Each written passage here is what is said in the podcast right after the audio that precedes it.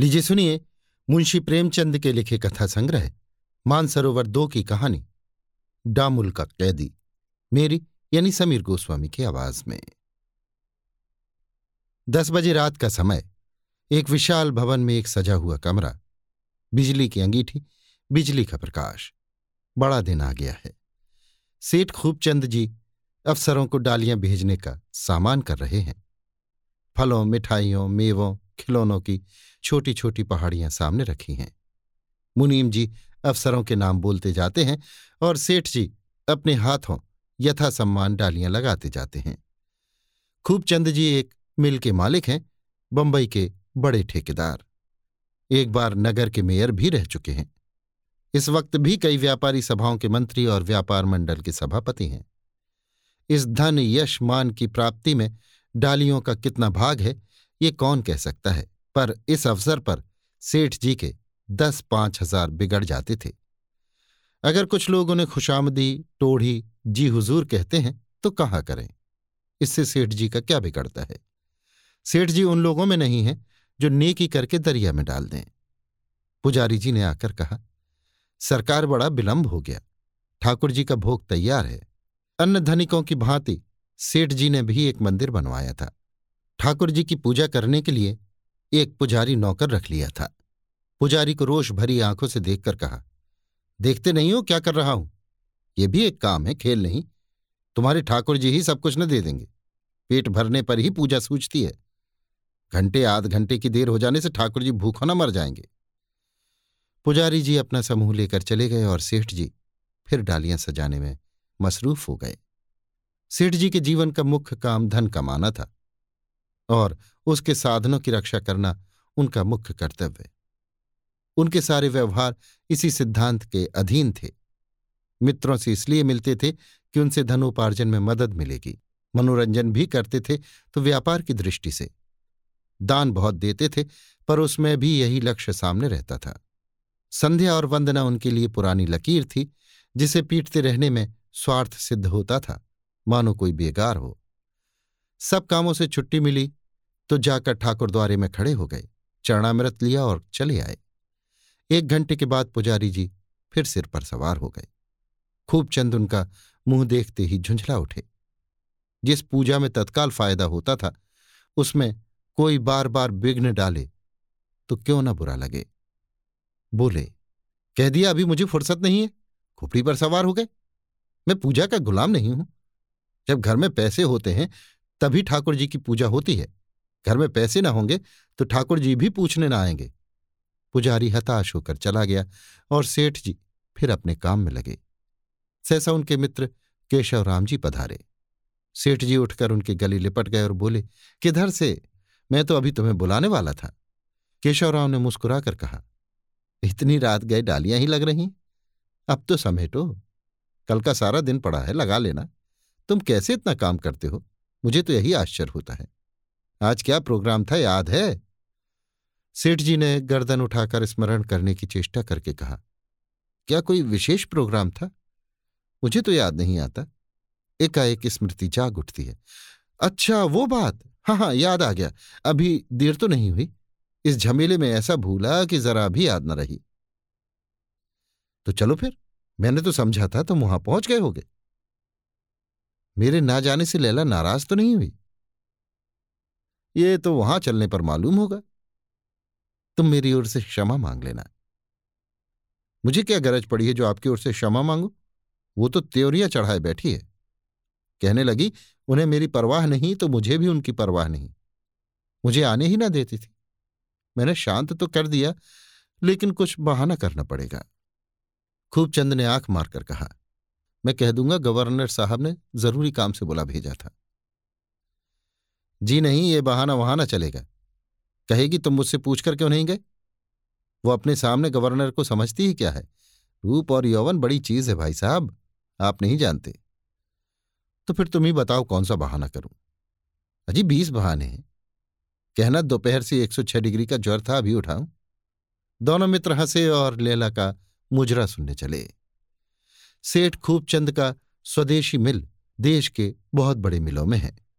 जब से स्वदेशी आंदोलन चला है, मिल के माल की खपत दूनी हो गई है। सेठ जी ने कपड़े की दर में दो आने रुपए बढ़ा दिए हैं, फिर भी बिक्री में कोई कमी नहीं है। लेकिन इधर अनाज कुछ सस्ता हो गया है, इसलिए सेठ जी ने मजूरी घटाने की सूचना दे दी है। कई दिन से मजूरों के प्रतिनिधियों और सेठ जी में बहस होती रही। सेठ जी जौ भर भी न दबना चाहते थे। जब उन्हें आधी मजूरी पर नए आदमी मिल सकते हैं तब वो क्यों अपने पुराने आदमियों को रखें? वास्तव में ये चाल पुराने आदमियों को भगाने ही के लिए चली गई थी। अंत में मजूरों ने यही निश्चय किया कि हड़ताल कर दी जाए। प्रातःकाल का समय है। मिल के हाथे में मजूरों की भीड़ लगी हुई है। कुछ लोग चार दीवारी पर बैठे हैं, कुछ ज़मीन पर, कुछ इधर उधर मटर कश्ती कर रहे हैं। मिल के द्वार पर कांस्टेबलों का पहरा है। मिल में पूरी हड़ताल है। एक युवक को बाहर से आते देखकर सैकड़ों मजूर इधर उधर से दौड़कर उसके चारों ओर जमा हो गए। हर एक पूछ रहा था सिडजी ने क्या कहा? ये लंबा, दुबला, सांवला युवक मजूरों का प्रतिनिधि था। उसकी आकृति में कुछ ऐसी दृढ़ता, कुछ ऐसी निष्ठा, कुछ ऐसी गंभीरता थी कि सभी मजूरों ने उसे नेता मान लिया था। युवक के स्वर में निराशा थी, क्रोध था, आहत सम्मान का रुदन था। कुछ नहीं हुआ। सेठ जी कुछ नहीं सुनते। चारों ओर से आवाज़ें आईं तो हम भी उनकी खुशामद नहीं करते। युवक ने फिर कहा, वो मजूरी घटाने पर तुले हुए हैं, चाहे कोई काम करे या न करे। इस मिल से इस साल दस लाख का फ़ायदा हुआ है। ये हम लोगों ही की मेहनत का फल है। लेकिन फिर भी हमारी मजूरी काटी जा रही है। धनवानों का पेट कभी नहीं भरता। हम निर्बल हैं, निस्सहाय हैं, हमारी कौन सुनेगा?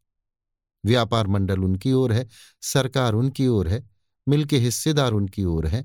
हमारा कौन है? हमारा उद्धार तो भगवान ही करेंगे। एक मजूर बोला, सेठ जी तो भगवान के बड़े भगत हैं। युवक ने मुस्कुरा कर कहा हाँ बहुत बड़े भगत। यहाँ किसी ठाकुर द्वारे में उनके ठाकुर द्वारे किसी सजावट नहीं है। कहीं इतना विधिपूर्वक भोग नहीं लगता, कहीं इतने उत्सव नहीं होते, कहीं ऐसी झांकी नहीं बनती। उसी भक्ति का प्रताप है कि आज नगर में इतना सम्मान है। औरों का माल पड़ा सड़ता है, इनका माल गोदाम में नहीं जाने पाता। वही भक्तराज हमारी मजूरी घटा रहे हैं। मिल में अगर घाटा हो तो हम आधी मजूरी पर काम करेंगे। लेकिन जब लाखों का लाभ हो रहा है तो किस नीत से हमारी मजूरी घटाई जा रही है? हम अन्याय नहीं सह सकते। प्रण कर लो कि किसी बाहरी आदमी को मिल में घुसने न देंगे। चाहे वो अपने साथ फौज लेकर ही क्यों ना आए। कुछ परवाह नहीं, हमारे ऊपर लाठियाँ बरसें गोलियाँ चलें। एक तरफ़ से आवाज़ आई, सेठ जी! सभी पीछे फिर फिर कर सेठ जी की तरफ़ देखने लगे। सभी के चेहरों पर हवाइयाँ उड़ने लगीं। कितने ही तो डरकर कांस्टेबलों से मिल के अंदर जाने के लिए चिरौरी करने लगे। कुछ लोग रुई की गांठों की आड़ में जा छिपे। थोड़े से आदमी कुछ सहमे हुए, पर जान हथेली पर लिए युवक के साथ खड़े रहे। सेठ जी ने मोटर से उतरते हुए कांस्टेबलों को बुलाकर कहा, इन आदमियों को मारकर बाहर निकाल दो। इसी दम मजूरों पर डंडे पड़ने लगे। दस पाँच तो गिर पड़े, बाकी अपनी अपनी जान लेकर भागे। वो युवक दो आदमियों के साथ अभी तक डटा खड़ा था। प्रभुता असहिष्णु होती है। सेठ जी खुद आ जाएँ, फिर भी ये लोग सामने खड़े रहें, ये तो खुला विद्रोह है। ये बेअदबी कौन सह सकता है? जरा इस लौंडे को देखो। देह पर साबित कपड़े भी नहीं है, मगर जमा खड़ा है। मानो मैं कुछ हूँ ही नहीं। समझता होगा, ये मेरा कर ही क्या सकते हैं? सेठ जी ने रिवॉल्वर निकाल लिया और इस समूह के निकट आकर उसे जाने का हुक्म दिया। पर वो समूह अचल खड़ा था। सेठ जी उन्मत्त हो गए। ये हेकड़ी? तुरंत हेड कांस्टेबल को बुलाकर हुक्म दिया, इन आदमियों को गिरफ़्तार कर लो। कांस्टेबलों ने तीनों आदमियों को रस्सियों से जकड़ दिया और उन्हें फाटक की ओर ले चले। इनका गिरफ़्तार होना था कि एक हज़ार आदमियों का दल रेला मारकर मिल से निकल आया और कैदियों की तरफ़ लपका। कांस्टेबलों ने देखा, बंदूक चलाने पर भी जान न बचेगी तो मुलजिमों को छोड़ दिया और भाग खड़े हुए। सेठ जी को ऐसा क्रोध आ रहा था कि इन सारे आदमियों को तोप पर उड़वा दें। क्रोध में आत्मरक्षा की भी उन्हें परवाह न थी। कैदियों को सिपाहियों से छुड़ाकर वो जनसमूह सेठ जी की ओर आ रहा था। सेठ जी ने समझा, सबके सब मेरी जान लेने आ रहे हैं। अच्छा ये लौंडा गोपी सभी के आगे है? यही यहाँ भी नेता बना हुआ है। मेरे सामने कैसी भीगी बिल्ली बना हुआ था, पर यहाँ सबके आगे आगे आ रहा है। सेठ जी अब भी समझौता कर सकते थे, पर यों दबकर विद्रोहियों से दान मांगना उन्हें असह था। इतने में क्या देखते हैं कि वो बढ़ता हुआ समूह बीच ही में रुक गया। युवक ने उन आदमियों से कुछ सलाह की और तब अकेला सेठ जी की तरफ़ चला। सेठ जी ने मन में कहा, शायद मुझसे प्राणदान की शर्तें तय करने आ रहा है। सभी ने आपस में यही सलाह की है। जरा देखो कितने निशंक भाव से चला आता है, जैसे कोई विजयी सेनापति हो। ये कांस्टेबल कैसे दुम दबाकर भाग खड़े हुए? लेकिन तुम्हें तो नहीं छोड़ता बचा। जो कुछ होगा देखा जाएगा। जब तक मेरे पास ये रिवॉल्वर है, तुम मेरा क्या कर सकते हो? तुम्हारे सामने तो घुटना न टेकूँगा। युवक समीप आ गया और कुछ बोलना ही चाहता था कि सेठ जी ने रिवॉल्वर निकालकर फायर कर दिया। युवक भूमि पर गिर पड़ा और हाथ पाँव फेंकने लगा। उसके गिरते ही मजूरों में उत्तेजना फैल गई। अभी तक उनमें हिंसा भाव न था। वे केवल सेठ जी को ये दिखा देना चाहते थे कि तुम हमारी मजूरी काटकर शांत नहीं बैठ सकते। किंतु हिंसा ने हिंसा को दीप्त कर दिया। सेठ जी ने देखा प्राण संकट में हैं और समतल भूमि पर रिवॉल्वर से भी देर तक प्राण रक्षा नहीं कर सकते, पर भागने का कहीं स्थान न था। जब कुछ न सूझा तो वो रुई की गांठ पर चढ़ गए और रिवॉल्वर दिखा दिखाकर नीचे वालों को ऊपर चढ़ने से रोकने लगे। नीचे पाँच छह सौ आदमियों का घेरा था। ऊपर सेठ जी अकेले रिवॉल्वर लिए खड़े थे। कहीं से कोई मदद नहीं आ रही है। और प्रतिक्षण प्राणों की आशा क्षीण होती जा रही है। कांस्टेबलों ने भी अफसरों को यहाँ की परिस्थिति नहीं बतलाई। नहीं तो क्या अब तक कोई ना आता? केवल पाँच गोलियों से कब तक जान बचेगी? एक क्षण में ये सब समाप्त हो जाएँगी। भूल हुई, मुझे बंदूक और कारतूस लेकर आना चाहिए था। फिर देखता इनकी बहादुरी। एक एक को भून कर रख देता। मगर क्या जानता था कि यहाँ इतनी भयंकर परिस्थिति आ खड़ी होगी? नीचे के एक आदमी ने कहा, लगा दो गांठों में आग। निकालो तो एक माचिस। रुई से धन कमाया है, रुई की चिता पर जले। तुरंत एक आदमी ने जेब से दिया सलाई निकाली और आग लगाना ही चाहता था कि सहसा वही जख्मी युवक पीछे से आकर सामने हो गया। उसके पाँव में पट्टी बंधी हुई थी, फिर भी रक्त बह रहा था। उसका मुख पीला पड़ गया था और उसके तनाव से मालूम होता था कि युवक को असह वेदना हो रही है। उसे देखते ही लोगों ने चारों तरफ़ से आकर घेर लिया।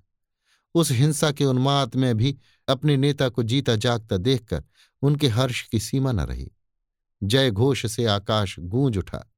गोपीनाथ की जय। जख्मी गोपीनाथ ने हाथ उठाकर समूह को शांत हो जाने का संकेत करके कहा, भाइयों, मैं तुमसे एक शब्द कहने आया हूँ। कह नहीं सकता बचूँगा या नहीं। संभव है तुमसे ये मेरा अंतिम निवेदन हो। तुम क्या करने जा रहे हो? दरिद्र में नारायण का निवास है। क्या इसे मिथ्या करना चाहते हो? धनी को अपने धन का मद हो सकता है। तुम्हें किस बात का अभिमान है? तुम्हारे झोपड़ों में क्रोध और अहंकार के लिए कहाँ स्थान है? मैं तुमसे हाथ जोड़कर कहता हूँ, सब लोग यहाँ से हट जाओ। अगर तुम्हें मुझसे कुछ स्नेह है, अगर मैंने तुम्हारी कुछ सेवा की है तो अपने घर जाओ और सेठ जी को घर जाने दो। चारों तरफ़ से आपत्तिजनक आवाज़ें आने लगीं, लेकिन गोपीनाथ का विरोध करने का साहस किसी में न हुआ। धीरे धीरे लोग यहाँ से हट गए। मैदान साफ़ हो गया तो गोपीनाथ ने विनम्र भाव से सेठ जी से कहा, सरकार, अब आप चले जाएँ। मैं जानता हूँ आपने मुझे धोखे से मारा। मैं केवल यही कहने आपके पास आ रहा था, जो अब कह रहा हूँ। मेरा दुर्भाग्य था कि आपको भ्रम हुआ। ईश्वर की यही इच्छा थी। सेठ जी को गोपीनाथ पर कुछ श्रद्धा होने लगी है। नीचे उतरने में कुछ शंका अवश्य है पर ऊपर भी तो प्राण बचने की कोई आशा नहीं है। वो इधर उधर सशंक नेत्रों से ताकते हुए उतरते हैं। जनसमूह कुछ दस गज के अंतर पर खड़ा हुआ है। प्रत्येक मनुष्य की आँखों में विद्रोह और हिंसा भरी हुई है। कुछ लोग दबी जबान से पर सेठ जी को सुनाकर अशिष्ट आलोचनाएँ कर रहे हैं। पर किसी में इतना साहस नहीं है कि उनके सामने आ सके। उस मरते हुए युवक के आदेश में इतनी शक्ति है। सेठ जी मोटर पर बैठकर चले ही थे कि गोपी ज़मीन पर गिर पड़ा। सेठ जी की मोटर जितनी तेज़ी से जा रही थी, उतनी ही तेज़ी से उनकी आँखों के सामने आहत गोपी का छाया चित्र भी दौड़ रहा था। भांति भांति की कल्पनाएँ मन में आने लगीं। अपराधी भावनाएँ चित्त को आंदोलित करने लगीं। अगर गोपी उनका शत्रु था तो उसने क्यों उनकी जान बचाई? ऐसी दशा में जब वो स्वयं मृत्यु के पंजे में था। इसका उनके पास कोई जवाब न था। निरापराध गोपी जैसे हाथ बांधे उनके सामने खड़ा कह रहा था, आपने मुझ बेगुनाह को क्यों मारा? भोग लिप्सा आदमी को स्वार्थांध बना देती है। फिर भी सेठ जी की आत्मा इतनी अभ्यस्त और कठोर न हुई थी कि एक निरपराध की हत्या करके उन्हें ग्लानी न होती। वो सौ सौ युक्तियों से मन को समझाते थे, लेकिन न्याय बुद्धि किसी युक्ति को स्वीकार न करती थी। जैसे ये धारणा उनके न्याय द्वार पर बैठी सत्याग्रह कर रही थी और वरदान लेकर ही टलेगी। वो घर पहुँचे तो इतने दुखी और हताश थे, मानो हाथों में हथकड़ियाँ पड़ी हों। प्रमिला ने घबराई हुई आवाज़ में पूछा, हड़ताल का क्या हुआ? अभी हो रही है या बंद हो गई? मजूरों ने दंगा फसाद तो नहीं किया? मैं तो बहुत डर रही थी। खूबचंद ने आराम कुर्सी पर लेटकर एक लंबी सांस ली और बोले कुछ न पूछो। किसी तरह जान बच गई। बस यही समझ लो। पुलिस के आदमी तो भाग खड़े हुए। मुझे लोगों ने घेर लिया। भारी किसी तरह जान लेकर भागा। जब मैं चारों तरफ़ से घिर गया तो क्या करता? मैंने भी रिवॉल्वर छोड़ दिया। प्रमिला भयभीत होकर बोली, कोई जख्मी तो नहीं हुआ? वही गोपीनाथ जख्मी हुआ, जो मजूरों की तरफ़ से मेरे पास आया करता था। उसका गिरना था कि एक हज़ार आदमियों ने मुझे घेर लिया। मैं दौड़कर रुई की गांठों पर चढ़ गया। जान बचने की कोई आशा न थी। मजूर गांठों में आग लगाने जा रहे थे। प्रमिला काँप उठी। सहसा वही जख्मी आदमी उठकर मजूरों के सामने आया और उन्हें समझाकर मेरी प्राण रक्षा की। वो ना आ जाता तो मैं किसी तरह जीता न बचता। ईश्वर ने बड़ी कुशल की। इसीलिए मैं मना कर रही थी कि अकेले न जाओ उस आदमी को लोग अस्पताल ले गए होंगे। सेठ जी ने शोक भरे स्वर में कहा, मुझे भय है कि वो मर गया होगा। जब मैं मोटर पर बैठा तो मैंने देखा, वो गिर पड़ा और बहुत से आदमी उसे घेर कर खड़े हो गए। न जाने उसकी क्या दशा हुई। प्रमिला उन देवियों में थी, जिनकी नसों में रक्त की जगह श्रद्धा बहती है। स्नान, पूजा, तप और व्रत, यही उसके जीवन के आधार थे। सुख में, दुख में आराम में उपासना ही उसका कवच थी। इस समय भी उस पर संकट आ पड़ा। ईश्वर के सिवा कौन उसका उद्धार करेगा? वो वहीं खड़ी द्वार की ओर ताक रही थी और उसका धर्मनिष्ठ मन ईश्वर के चरणों में गिरकर क्षमा की भिक्षा मांग रहा था। सेठ जी बोले, ये मजूर उस जन्म का कोई महान पुरुष था। नहीं तो जिस आदमी ने उसे मारा, उसी की प्राण रक्षा के लिए क्यों इतनी तपस्या करता? प्रमिला श्रद्धा भाव से बोली, भगवान की प्रेरणा और क्या?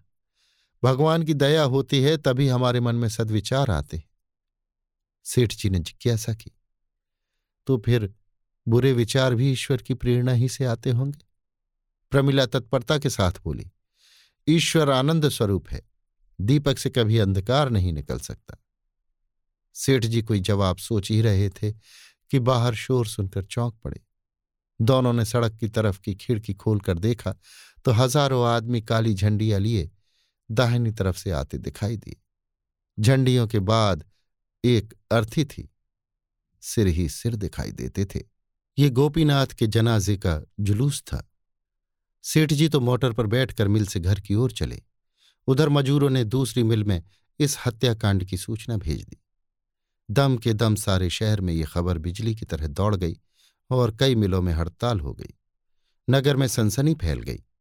किसी भीषण उपद्रव के भय से लोगों ने दुकानें बंद कर दी। ये जुलूस नगर के मुख्य स्थानों का चक्कर लगाता हुआ सेठ खूबचंद के द्वार पर आया है और गोपीनाथ के खून का बदला लेने पर तुला हुआ है। उधर पुलिस अधिकारियों ने सेठ जी की रक्षा करने का निश्चय कर लिया है। चाहे खून की नदी ही क्यों न बह जाए। जुलूस के पीछे सशस्त्र पुलिस के दो सौ जवान डबल मार्च से उपद्रवकारियों का दमन करने चले आ रहे हैं। सेठ जी अभी अपने कर्तव्य का निश्चय न कर पाए थे कि विद्रोहियों ने कोठी के दफ्तर में घुसकर लेन देन के बही खातों को जलाना और तिजोरियों को तोड़ना शुरू कर दिया। मुनीम और अन्य कर्मचारी तथा चौकीदार सब के सब अपनी अपनी जान लेकर भागे। उसी वक्त बाईं ओर से पुलिस की दौड़ आधम की और पुलिस कमिश्नर ने विद्रोहियों को पाँच मिनट के अंदर यहाँ से भाग जाने का हुक्म दे दिया। समूह ने एक स्वर से पुकारा, गोपीनाथ की जय! एक घंटा पहले अगर ऐसी परिस्थिति उत्पन्न हुई होती तो सेठ जी ने बड़ी निश्चिंतता से उपद्रवकारियों को पुलिस की गोलियों का निशाना बनने दिया होता। लेकिन गोपीनाथ के उस देवोपम सौजन्य और आत्मसमर्पण ने, जैसे उनके मन स्थित विकारों का शमन कर दिया था। और अब साधारण औषधि भी उन पर रामबाण का सा चमत्कार दिखाती थी। उन्होंने प्रेमिला से कहा, मैं जाकर सबके सामने अपना अपराध स्वीकार किए लेता हूँ। नहीं तो मेरे पीछे ना जाने कितने घर मिट जाएँगे। प्रमिला ने कांपते हुए स्वर में कहा, यहीं खिड़की से आदमियों को क्यों नहीं समझा देते? वे जितना मजूरी बढ़ाने को कहते हैं, बढ़ा दो। इस समय तो उन्हें मेरे रक्त की प्यास है। मजूरी बढ़ाने का उन पर कोई असर न होगा। सजल नेत्रों से देखकर प्रेमिला बोली, तब तो तुम्हारे ऊपर हत्या का अभियोग चल जाएगा। सेठ जी ने धीरता से कहा, भगवान की यही इच्छा है तो हम क्या कर सकते हैं? एक आदमी का जीवन इतना मूल्यवान नहीं है कि उसके लिए असंख्य जाने ली जाए। प्रमिला को मालूम हुआ साक्षात भगवान सामने खड़े हैं। वो पति के गले से लिपट कर बोली, मुझे क्या कहे जाते हो? सेठ जी ने उसे गले लगाते हुए कहा, भगवान तुम्हारी रक्षा करेंगे। उनके मुख से और कोई शब्द न निकला। प्रमिला की हिचकियाँ बंधी हुई थीं। उसे रोता छोड़कर सेठ जी नीचे उतरे। वो सारी संपत्ति जिसके लिए उन्होंने जो कुछ करना चाहिए, वो भी किया, जो कुछ ना करना चाहिए, वो भी किया। जिसके लिए खुशामद की, छल किया अन्याय किए जिसे वो अपने जीवन तप का वरदान समझते थे, आज कदाचित सदा के लिए उनके हाथ से निकली जाती थी। पर उन्हें जरा भी मोह न था, जरा भी खेद न था। वो जानते थे उन्हें डामुल की सजा होगी। ये सारा कारोबार चौपट हो जाएगा। ये संपत्ति धूल में मिल जाएगी। कौन जाने प्रमिला से फिर भेंट होगी या नहीं? कौन मरेगा, कौन जिएगा, कौन जानता है? मानो वो स्वेच्छा से यमदूतों का आवाहन कर रहे हों। और वो वेदनामय विवशता, जो हमें मृत्यु के समय दबा लेती है, उन्हें भी दबाए हुए थी। प्रमिला उनके साथ ही साथ नीचे तक आई। वो उनके साथ उस समय तक रहना चाहती थी, जब तक जनता उसे पृथक न कर दे। लेकिन सेठ जी उसे छोड़कर जल्दी से बाहर निकल गए और वो खड़ी रोती रह गई। बलि पाते ही विद्रोह का पिशाच शांत हो गया। सेठ जी एक सप्ताह हवालात में रहे, फिर उन पर अभियोग चलने लगा। बंबई के सबसे नामी बैरिस्टर गोपी की तरफ़ से बैरवी कर रहे थे। मजूरों ने चंदे से अपार धन एकत्र किया था और यहाँ तक तुले हुए थे कि अगर अदालत से सेठ जी बरी भी हो जाए तो उनकी हत्या कर दी जाए। नित्य इजलास में कई हज़ार कुली जमा रहते। अभियोग सिद्ध ही था। मुलजिम ने अपना अपराध स्वीकार कर लिया था।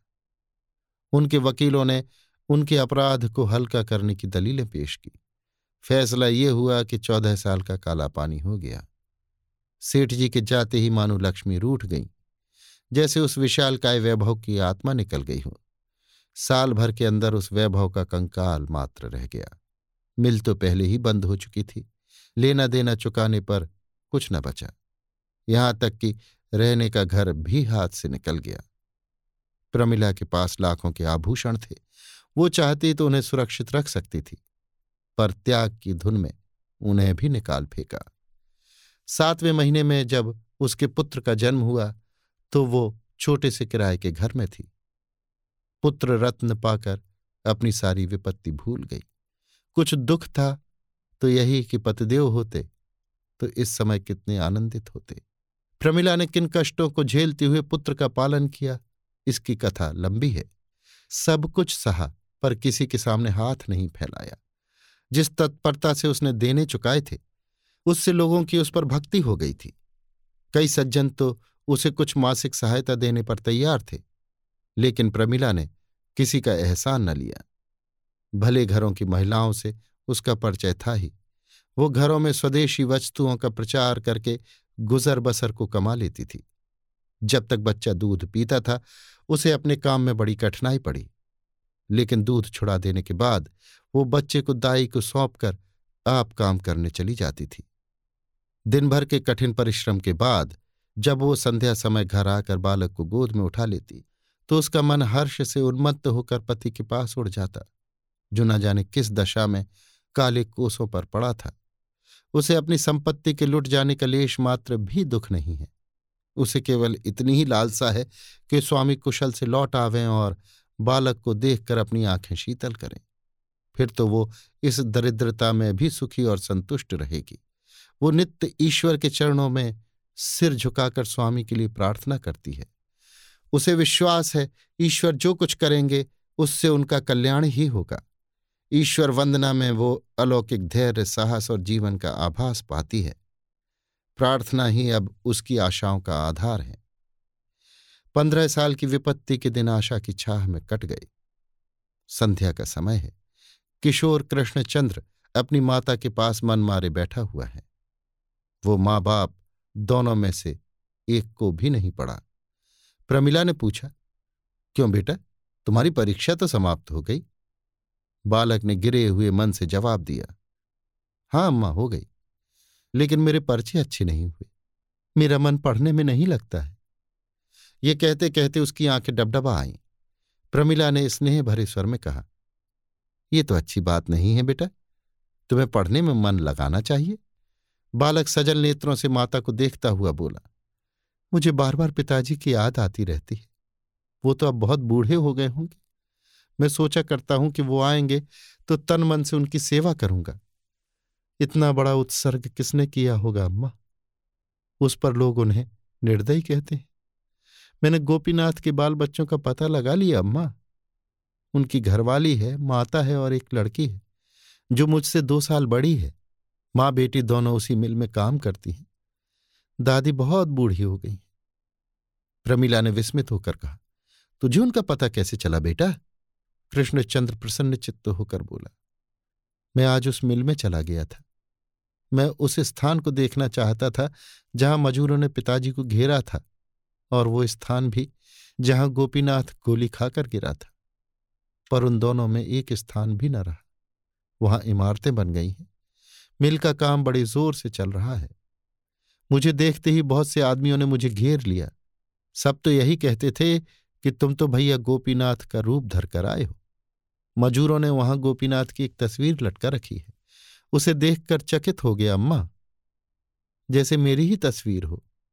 केवल मूछों का अंतर है। जब मैंने गोपी की स्त्री के बारे में पूछा तो एक आदमी दौड़कर उसकी स्त्री को बुला लाया। वो मुझे देखते ही रोने लगी। और न जाने क्यों मुझे भी रोना आ गया। बेचारी स्त्रियाँ बड़े कष्ट में हैं। मुझे तो उनके ऊपर ऐसी दया आती है कि उनकी कुछ मदद करूँ। प्रमिला को शंका हुई। लड़का इन झगड़ों में पड़कर पढ़ना न छोड़ बैठे। बोली, अभी तुम उनकी क्या मदद कर सकते हो बेटा? धन होता तो कहती, दस पाँच रुपए महीना दे दिया करो, लेकिन घर का हाल तो तुम जानते ही हो। अभी मन लगाकर पढ़ो, जब तुम्हारे पिताजी आ जाए तो जो इच्छा हो वो करना। कृष्णचंद्र ने उस समय कोई जवाब न दिया, लेकिन आज से उसका नियम हो गया कि स्कूल से लौटकर एक बार गोपी के परिवार को देखने अवश्य जाता। प्रमला उसे जेब खर्च के लिए जो पैसे देती, उसे उन अनाथों ही पर खर्च करता। कभी कुछ फल ले लिए, कभी शाक भाजी ले ली। एक दिन कृष्णचंद्र को घर आने में देर हुई तो प्रमिला बहुत घबराई। पता लगाती हुई विधवा के घर पहुँची तो देखा एक तंग गली में, एक सीले सड़े हुए मकान में गोपी की स्त्री एक खाट पर पड़ी है और कृष्णचंद्र खड़ा उसे पंखा झल रहा है। माता को देखते ही बोला, मैं अभी घर न जाऊँगा, अम्मा। देखो काकी कितनी बीमार है। दादी को कुछ सूझता नहीं। बिन्नी खाना पका रही है। इनके पास कौन बैठे? प्रमिला ने खिन्न होकर कहा, अब तो अंधेरा हो गया, तुम यहाँ कब तक बैठे रहोगे? अकेला घर मुझे भी तो अच्छा नहीं लगता। इस वक्त चलो, सवेरे फिर आ जाना। रोगड़ी ने प्रमिला की आवाज़ सुनकर आँखें खोल दी और मंद स्वर में बोली, आओ माता जी बैठो। मैं तो भई ऐसे कह रही थी, देर हो रही है, अब घर जाओ। पर ये गए ही नहीं। मुझे भागनी पर इन्हें ना जाने क्यों इतनी दया आती है? अपना लड़का भी इससे अधिक मेरी सेवा न कर सकता। चारों तरफ़ से दुर्गंध आ रही थी। उमस ऐसी थी कि दम घुटा जाता था। उस बिल में हवा किधर से आती? पर कृष्णचंद्र ऐसा प्रसन्न था, मानो कोई परदेशी चारों ओर से ठोकरे खाकर अपने घर में आ गया हो। प्रमिला ने इधर उधर निकाह दौड़ाई तो एक दीवार पर उसे एक तस्वीर दिखाई दी। उसने समीप जाकर उसे देखा तो उसकी छाती धक से हो गई। बेटी की ओर देखकर बोली, तूने ये चित्र कब खिंचवाया बेटा? कृष्णचंद्र मुस्कुराकर बोला, ये मेरा चित्र नहीं है, अम्मा। गोपीनाथ का चित्र है। प्रमिला ने अविश्वास से कहा, चल, झूठा कहीं का। रोगणी ने कातर भाव से कहा, नहीं, अम्मा जी, वो मेरे आदमी ही का चित्र है। भगवान की लीला कोई नहीं जानता। पर भैया की सूरत इतनी मिलती है कि मुझे अचरज होता है। जब मेरा ब्याह हुआ था, तब उनकी यही उम्र थी और सूरत भी बिल्कुल यही। यही हँसी थी, यही बातचीत और यही स्वभाव। क्या रहस्य है, मेरी समझ में नहीं आता। माता जी जब से ये आने लगे हैं, कह नहीं सकती मेरा जीवन कितना सुखी हो गया। इस मोहल्ले में सब हमारे ही जैसे मजूर रहते हैं। उन सबों के साथ ये लड़के की तरह रहते हैं। सब इन्हें देखकर निहाल हो जाते हैं। प्रमिला ने कोई जवाब न दिया। उसके मन पर एक अव्यक्त शंका छाई थी। मानो उसने कोई बुरा सपना देखा हो। उसके मन में बार बार एक प्रश्न उठ रहा था, जिसकी कल्पना ही से उसके रोए खड़े हो जाते थे। सहसा उसने कृष्णचंद्र का हाथ पकड़ लिया और बलपूर्वक खींचती हुई द्वार की ओर चली। मानो कोई उसे उसके हाथों से छीने लिए जाता हो। रोगणी ने केवल इतना कहा माताजी कभी कभी भैया को मेरे पास आने दिया करना, नहीं तो मैं मर जाऊँगी। पंद्रह साल के बाद भूतपूर्व सेठ खूबचंद अपने नगर के स्टेशन पर पहुँचे। हरा भरा वृक्ष ठूंठ होकर रह गया था। चेहरे पर झुर्रियाँ पड़ी हुई, सिर पर बाल सन, दाढ़ी जंगल की तरह बढ़ी हुई, दांतों का कहीं नाम नहीं, कमर झुकी हुई। ठूठ को देखकर कौन पहचान सकता है कि ये वही वृक्ष है जो फल, फूल और पत्तियों से लदा रहता था, जिस पर पक्षी कलरव करते रहते थे। स्टेशन के बाहर निकलकर वो सोचने लगे, कहाँ जाएँ? अपना नाम लेते लज्जा आती थी। किससे पूछे, प्रमिला जीती है या मर गई? अगर है तो कहाँ है? उन्हें देख वो प्रसन्न होगी या उनकी उपेक्षा करेगी। प्रमिला का पता लगाने में ज़्यादा देर न लगी। खूबचंद की कोठी अभी तक खूबचंद की कोठी कहलाती थी। दुनिया कानून के उलट फेर क्या जाने? अपनी कोठी के सामने पहुंचकर उन्होंने एक तंबोली से पूछा, क्यों भैया, यही तो सेठ खूबचंद की कोठी है? तंबोली ने उनकी ओर कुतूहल से देखकर कहा, खूबचंद की जब थी, तब थी। अब तो लाला देशराज की है। अच्छा मुझे यहाँ बहुत दिन हो गए। सेठ जी के यहाँ नौकर था। सुना सेठ जी को काला पानी हो गया था। हाँ बेचारे भलबंसी में मारे गए। चाहते तो बेदाग बच जाते। सारा घर मिट्टी में मिल गया। सेठानी तो होंगी। हाँ सेठानी क्यों नहीं है? उनका लड़का भी है। सेठ जी के चेहरे पर जैसे जवानी की झलक आ गई। जीवन का वो आनंद और उत्साह, जो आज पंद्रह साल से कुंभकर्ण की भांति पड़ा सो रहा था, मानो नई स्फूर्ति पाकर उठ बैठा और अब उस दुर्बल काया में समा नहीं रहा है। उन्होंने इस तरह तंबोली का हाथ पकड़ लिया, जैसे घनिष्ठ परिचय हो और बोले अच्छा उनके लड़का भी है। कहाँ रहती है भाई? बता दो तो जाकर सलाम कराऊं। बहुत दिनों तक उनका नमक खाया है। तंबोली ने प्रमिला के घर का पता बता दिया। प्रमिला इसी मोहल्ले में रहती थी। सेठ जी जैसे आकाश में उड़ते हुए यहाँ से आगे चले। वो थोड़ी दूर गए थे कि ठाकुर जी का एक मंदिर दिखाई दिया। सेठ जी ने मंदिर में जाकर प्रतिमा के चरणों पर सिर झुका दिया। उनके रोम रोम से आस्था का स्रोत सा बह रहा था। इस पंद्रह वर्ष के कठिन प्राश्चित में उनकी संतप्त आत्मा को अगर कहीं आश्रय मिला था तो वो अशरण शरण भगवान के चरण थे। उन पावन चरणों के ध्यान में ही उन्हें शांति मिलती थी।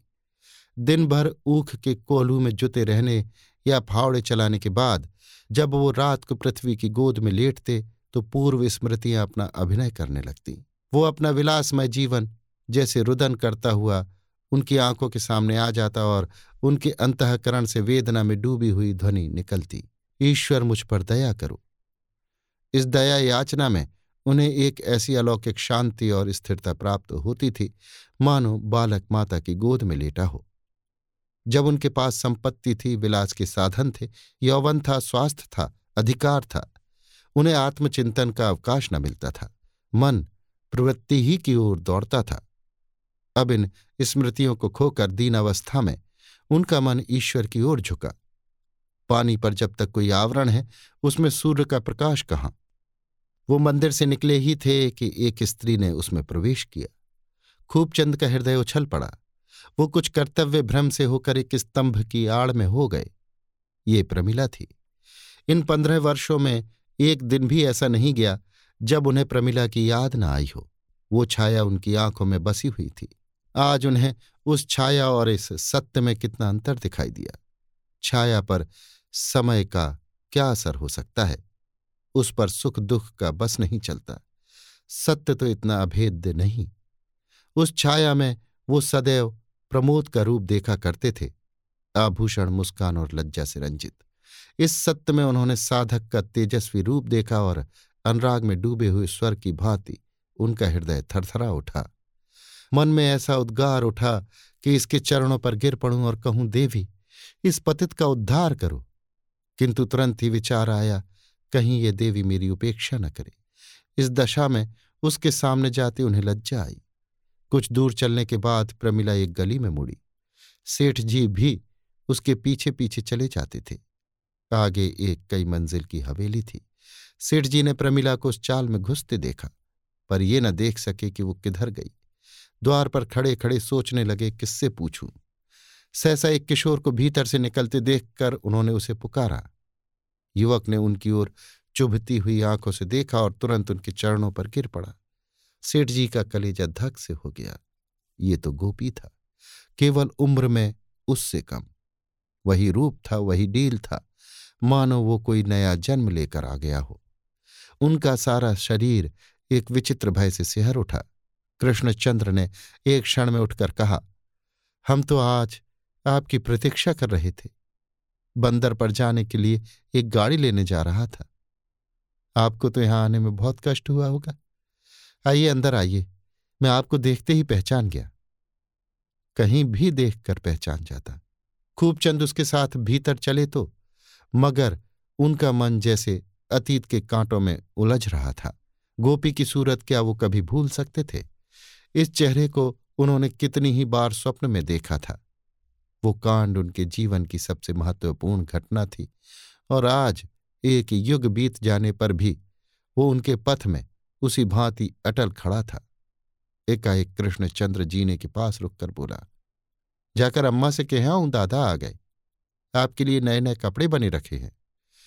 खूबचंद्र ने पुत्र के मुख का इस तरह चुंबन किया जैसे वो शिशु हो और उसे गोद में उठा लिया। वो उसे लिए जीने पर चढ़े चले जाते थे। ये मनोल्लास की शक्ति थी।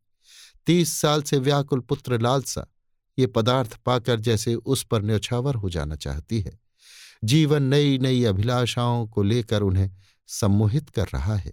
इस रत्न के लिए वो ऐसी ऐसी कितनी ही यातनाएँ सहर्ष झेल सकते थे। अपने जीवन में उन्होंने जो कुछ अनुभव के रूप में कमाया था उसका तत्व वो अब कृष्णचंद्र के मस्तिष्क में भर देना चाहते हैं।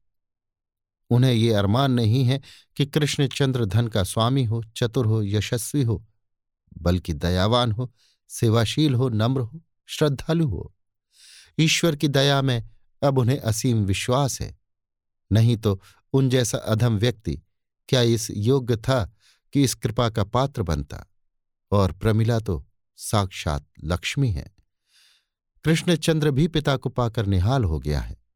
अपनी सेवाओं से मानो उनके अतीत को भुला देना चाहता है।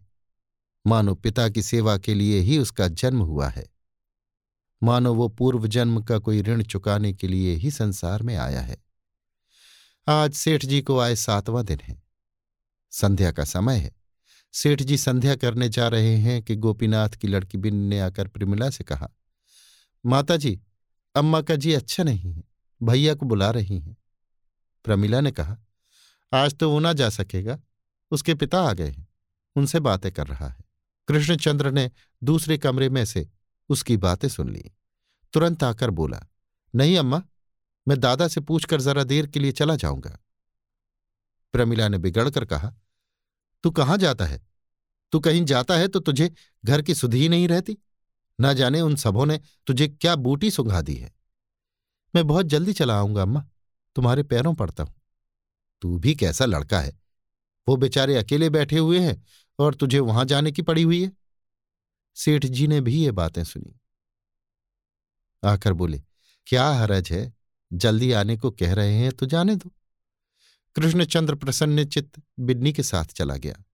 एक क्षण के बाद प्रमिला ने कहा जब से मैंने गोपी की तस्वीर देखी है, मुझे नित्य शंका बनी रहती है कि न जाने भगवान क्या करने वाले हैं।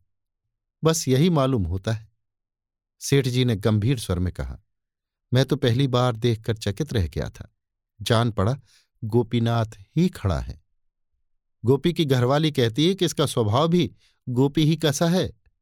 सेठ जी गूढ़ मुस्कान के साथ बोले, भगवान की लीला है कि जिसकी मैंने हत्या की वो मेरा पुत्र हो। मुझे तो विश्वास है, गोपीनाथ ने ही इसमें अवतार लिया है। प्रमिला ने माथे पर हाथ रखकर कहा, यही सोचकर तो कभी कभी मुझे न जाने कैसी कैसी शंका होने लगती है। सेठ जी ने श्रद्धा भरी आँखों से देखकर कहा, भगवान हमारे परम सुहृद है। वो जो कुछ करते हैं, प्राणियों के कल्याण के लिए करते हैं। हम समझते हैं, हमारे साथ विधि ने अन्याय किया है पर यह हमारी मूर्खता है। विधि अबोध बालक नहीं है, जो अपने ही सिरजे हुए खिलौने को तोड़ फोड़ कर आनंदित होता है। न वो हमारा शत्रु है, जो हमारा अहित करने में सुख मानता है। वो परम दयालु है, मंगल रूप है। यही अवलंब था जिसने निर्वासन काल में मुझे सर्वनाश से बचाया। इस आधार के बिना कह नहीं सकता, मेरी नौका कहाँ कहाँ भटकती और उसका क्या अंत होता। बिन्नी ने कई कदम चलने के बाद कहा। मैंने तुमसे झूठ मूठ कहा कि अम्मा बीमार हैं। अम्मा तो अब बिल्कुल अच्छी हैं। तुम गई दिन से गए नहीं, इसीलिए उन्होंने मुझसे कहा, इस बहाने से बुला लाना, तुमसे वो एक सलाह करेंगी। कृष्णचंद्र ने कुतूहल भरी आँखों से देखा। मुझसे सलाह करेंगी? मैं भला क्या सलाह दूँगा? मेरे दादा आ गए, इसीलिए नहीं आ सका। तुम्हारे दादा आ गए? तो उन्होंने पूछा होगा, ये कौन लड़की है? नहीं, कुछ नहीं पूछा। दिल में कहते होंगे, कैसी बेशरम लड़की है। दादा ऐसे आदमी नहीं है। मालूम हो जाता ये कौन है तो बड़े प्रेम से बातें करते। मैं तो कभी कभी डरा करता हूँ कि ना जाने उनका मिजाज कैसा हो। सुनता था कैदी बड़े कठोर हुआ करते हैं, लेकिन दादा तो दया के देवता है। दोनों कुछ दूर फिर चुपचाप चले गए। तब कृष्णचंद्र ने पूछा, तुम्हारी अम्मा मुझसे कैसी सलाह करेंगी? बिन्नी का ध्यान जैसे टूट गया, मैं क्या जानू कैसी सलाह करेंगी? मैं जानती कि तुम्हारे दादा आए हैं तो न जाती। मन में कहते होंगे, इतनी बड़ी लड़की अकेली मारी मारी फिरती है। कृष्णचंद्र कह कहा मारकर बोला, कहते तो होंगे, मैं जाकर और जड़ दूँगा। बिन्नी बिगड़ गई, तुम क्या जड़ दोगे? बताओ मैं कहाँ घूमती हूँ? तुम्हारे घर के सेवा में और कहाँ जाती हूँ? मेरे जी में जो आएगा वो कहूँगा, नहीं तो मुझे बता दो कैसी सलाह है। तो मैंने कब कहा था कि नहीं बताऊँगी? कल हमारे मिल में फिर हड़ताल होने वाली है। हमारा मनीजर इतना निर्दयी है कि किसी को पाँच मिनट की भी देर हो जाए तो आधे दिन की तलब काट लेता है और दस मिनट देर हो जाए तो दिन भर की मजूरी गायब। कई बार सबों ने जाकर उससे कहा सुना, मगर मानता ही नहीं। तुम हो तो जरा से, पर अम्मा का ना जाने तुम पर क्यों इतना विश्वास है? और मजूर लोग भी तुम्हारे ऊपर बड़ा भरोसा रखते हैं। सबकी सलाह है कि तुम एक बार मैनेजर के पास जाकर दो टूक बातें कर लो। हाँ या नहीं। अगर वो अपनी बात पर अड़ा रहे तो फिर हम भी हड़ताल करेंगे। कृष्णचंद्र विचारों में मग्न था। कुछ न बोला। बिन्नी ने फिर उद्दंड भाव से कहा, ये कड़ाई इसीलिए तो है कि मैनेजर जानता है, हम बेबस हैं और हमारे लिए और कहीं ठिकाना नहीं है। तो हमें भी दिखा देना है कि हम चाहे भूखों मरेंगे, मगर अन्याय न सहेंगे। कृष्णचंद्र ने कहा, उपद्रव हो गया तो गोलियाँ चलेंगी? तो चलने दो, हमारे दादा मर गए तो क्या हम लोग जिए नहीं? दोनों घर पहुँचे तो वहाँ द्वार पर बहुत से मजूर जमा थे और इसी विषय पर बातें हो रही थीं। कृष्णचंद्र को देखते ही सभी ने चिल्लाकर कहा, लो भैया आ गए। वही मिल है जहाँ सेठ खूबचंद ने गोलियाँ चलाई थी। आज उन्हीं का पुत्र मजदूरों का नेता बना हुआ गोलियों के सामने खड़ा है। कृष्णचंद्र और मैनेजर में बातें हो चुकी। मैनेजर ने नियमों को नर्म करना स्वीकार न किया। हड़ताल की घोषणा कर दी गई। आज हड़ताल है। मजदूर मिल के हाथे में जमा है और मैनेजर ने मिल की रक्षा के लिए फौजी गारद बुला लिया है। मिल के मजदूर उपद्रव नहीं करना चाहते थे। हड़ताल केवल उनके असंतोष का प्रदर्शन थी, लेकिन फौजी गारद देखकर मजदूरों को भी जोश आ गया। दोनों तरफ़ से तैयारी हो गई है। एक ओर गोलियाँ हैं, दूसरी ओर ईंट पत्थर के टुकड़े। युवक कृष्णचंद्र ने कहा, आप लोग तैयार हैं? हमें मिल के अंदर जाना है, चाहे सब मार डाले जाएँ। बहुत सी आवाज़ें आईं, सब तैयार हैं। जिसके बाल बच्चे हों, वो अपने घर चला जाए। बिन्नी पीछे खड़ी खड़ी बोली बाल बच्चे सबकी रक्षा भगवान करता है। कई मजदूर घर लौटने का विचार कर रहे थे। इस वाक्य ने उन्हें स्थिर कर दिया। जय जयकार हुई और एक हज़ार मजदूरों का दल मिल द्वार की ओर चला। फौजी गारद ने गोलियाँ चलाईं। सबसे पहले कृष्णचंद्र फिर और कई आदमी गिर पड़े। लोगों के पाँव उखड़ने लगे। उसी वक्त खूब चंद नंगे सिर, नंगे पाँव हाथे में पहुँचे और कृष्णचंद्र को गिरते देखा। परिस्थिति उन्हें घर ही पर मालूम हो गई थी। उन्होंने उन्मत्त होकर कहा, कृष्णचंद्र की जय! और दौड़कर आहत युवक को कंठ से लगा लिया। मजदूरों में एक अद्भुत साहस और धैर्य का संचार हुआ। खूबचंद इस नाम ने जादू का काम किया।